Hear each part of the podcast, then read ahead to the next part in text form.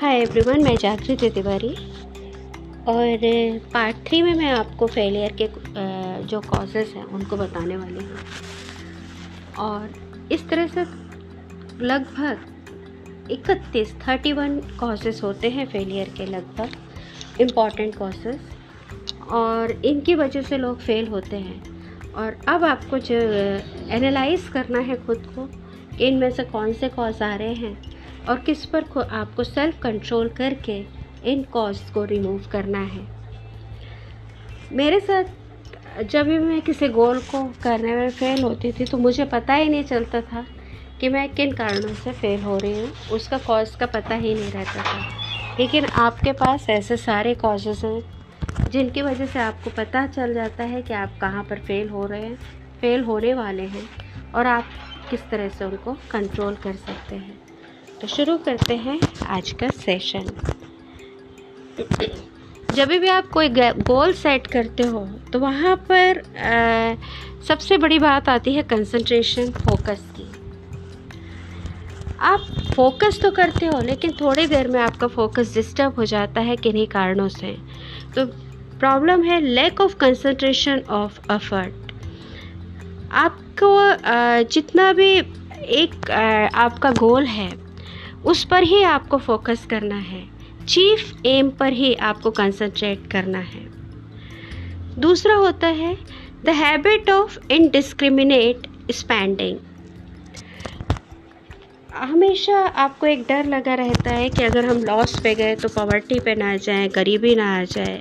आप एक systematic saving करते जाते हैं, करते जाते हैं, भले ही वो ज़्यादा रिटर्न ना दे रही हो।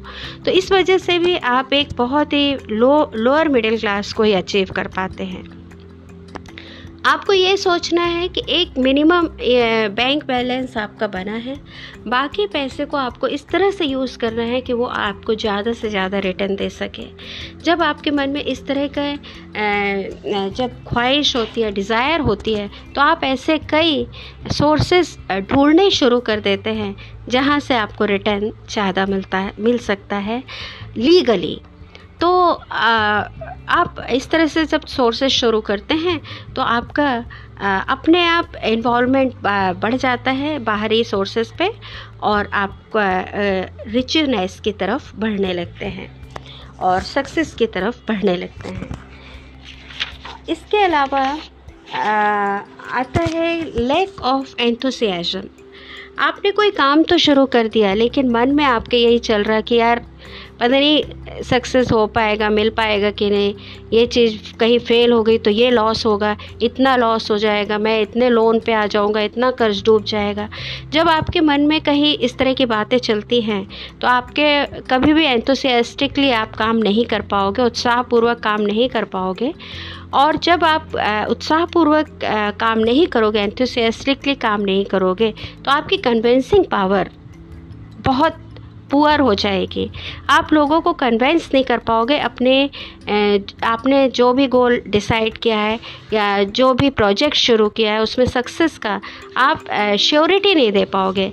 कन्वेंसिंग पावर पुअर होने का मतलब आपका कॉन्फिडेंस लो हो गया। और जब कॉन्फिडेंस लो होगा तो उसका सीधा सीधा मतलब है कि आप सारी अपने चारों ओर आपने नेगेटिविटी और नेगेटिव सिचुएशंस और एटमॉस्फेयर को इतना ज़्यादा बढ़ा लिया है कि आपके लिए आगे बढ़ना तो बहुत ही मुश्किल है सिर्फ़ एक वजह से कि आप में उत्साह नहीं था। तो अगर आप कोई प्रोजेक्ट शुरू करते हैं तो सबसे पहले एक उत्साह लेकर आइए एक श्योरिटी अपने आप में लेकर आइए कि मैं जो कर रहा हूँ बहुत अच्छा कर रहा हूँ हंड्रेड परसेंट दूँगा और रिज़ल्ट उसके बाद देखा जाएगा। तो आप आ, अपने आप पॉजिटिव एटमॉस्फेयर के तरफ़ बढ़ने लगेंगे पॉजिटिव एस्पेक्ट्स बहुत सारे सोर्सेज आपके सामने आ जाएँगे। लैक ऑफ़ uh, uh, इसके अलावा होता है इंटॉलरेंस कई लोगों को देखा है कि uh, वो इनटॉलरेट होते हैं, यानी कि किसी भी बात पर अड़ गए तो अड़ जाएँगे, यही सही है। हमें इतने सालों का एक्सपीरियंस है, हमने धूप में बाल नहीं पकाए, या फिर घर के कोई बड़े बुज़ुर्ग हैं, उनने हाँ कह दिया तो मतलब हाँ ही हो गया, भले आप कितने भी लॉस में चले जाए। तो सबसे पहली चीज़ तो इंटॉलरेंस या इस तरह के लोग जो होते हैं, वो अपने सारे सोर्सेज ख़त्म कर देते हैं नॉलेज गेन करने के। उस समय की परिस्थितियाँ अलग थी जब आपके बाप, दादा, नाना, पापा जो भी रहे। और आज की प्रेजेंट सिचुएशन बिल्कुल अलग है। तो उस समय वो जो उन्होंने अपने नॉलेज या सोर्सेज के मुताबिक जो भी डिसीज़न लिए, वो सही थे। लेकिन आज के कॉन्सेप्ट में हो सकता कुछ चेंजेस आ जाएँ। बेसिक्स हमेशा सेम रहते हैं। लेकिन उसके बाद जितने भी पॉइंट्स आते हैं टिप्स आते हैं वो चेंज हो जाते हैं सिचुएशन के मुताबिक। तो उसमें आप आप जो नई सिचुएशन है उसके अकॉर्डिंग आपको डिसीज़न लेना आना चाहिए। तो इन टॉलरेंस की वजह से कि उन्होंने कह दिया तो यही सही है तो वो ऐसा आ, कभी मत करिए। वो सारे आपके जितना भी आप नॉलेज गेन कर रहे हैं या गेन करने के सोर्सेस हैं वो बंद कर देता है। इसके अलावा होता है inability to cooperate with other दूसरों के साथ किस तरह से मिल कर के काम करना है अगर आप ये नहीं कर पा रहे हैं तो तब भी भी आप अपने सारे सोर्सेज को बंद कर दे रहे हैं, क्योंकि बिना कॉपरेशन के आप कहीं भी आगे नहीं बढ़ सकते हैं, और चाहे वो सोसाइटी हो, चाहे आप अपने गोल पर हो तो ये इनेबिलिटी भी आगे बढ़ने नहीं देती।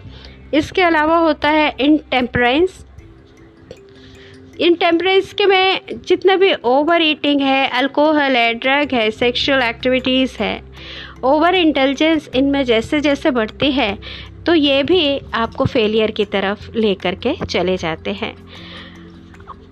और आपको मालूम होना चाहिए कि ये सारी एनर्जीज़ हैं।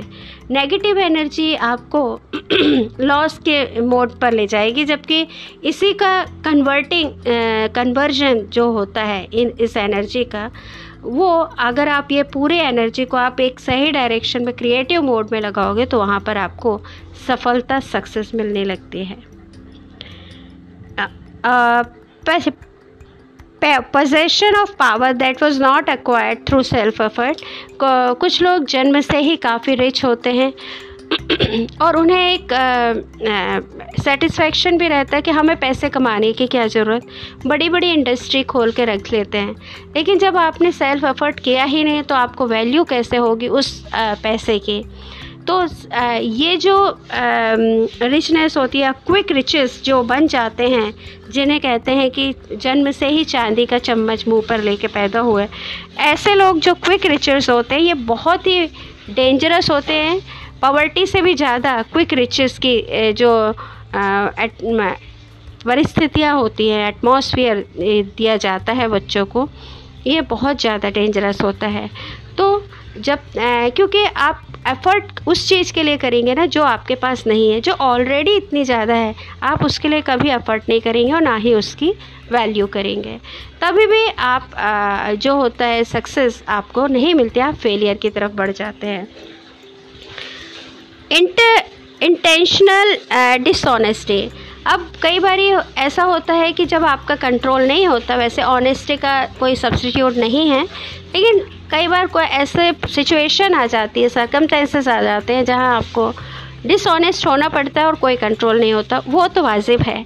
लेकिन आप जानबूझकर बेवजह डिसऑनेस्ट हो रहे हैं तो निश्चित है आप एक बार कुछ दिनों बाद अपने ही लालच में फंस जाएँगे, अपने ही जाल में फंस जाएँगे, जिसकी वजह से आपकी रेपुटेशन तो ख़राब होगी ही, साथ ही आपकी लिबर्टी भी आप अपनी लिबर्टी को भी लूज़ कर देंगे।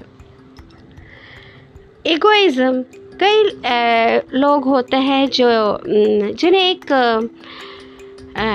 ईगो होता है, घमंड होता है कि मैं इतने अच्छे फैमिली में हूँ, मेरा स्टैंडर्ड ये है, मेरे भी और मेरे माँ बाप इतने हाई पोजीशन पर हैं।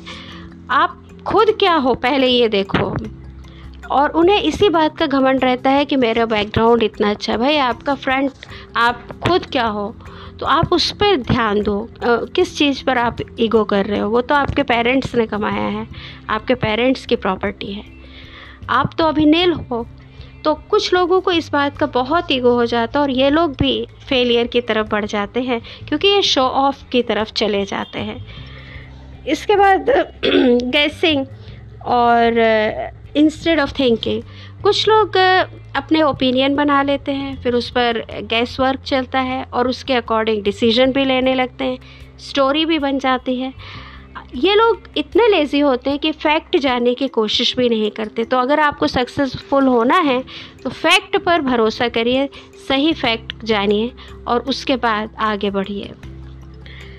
लैक ऑफ़ कैपिटल ये बहुत ही कॉमन जो फैक्टर होता है फेलियर का कॉमन कॉज है कि आप जब कोई कोई बिज़नेस शुरू कर रहे हो या मार्केटिंग साइड जा रहे हो तो आपके पास कैपिटल की कमी आ जाती है। तो किसी भी चीज़ को शुरू करने के पहले सफिशिएंट कैपिटल रखिए ताकि शौक और आफ्टर शौक को आप झेल सकें और अपने बिज़नेस को कंटिन्यू कर सकें, अपने गोल को पा सकें।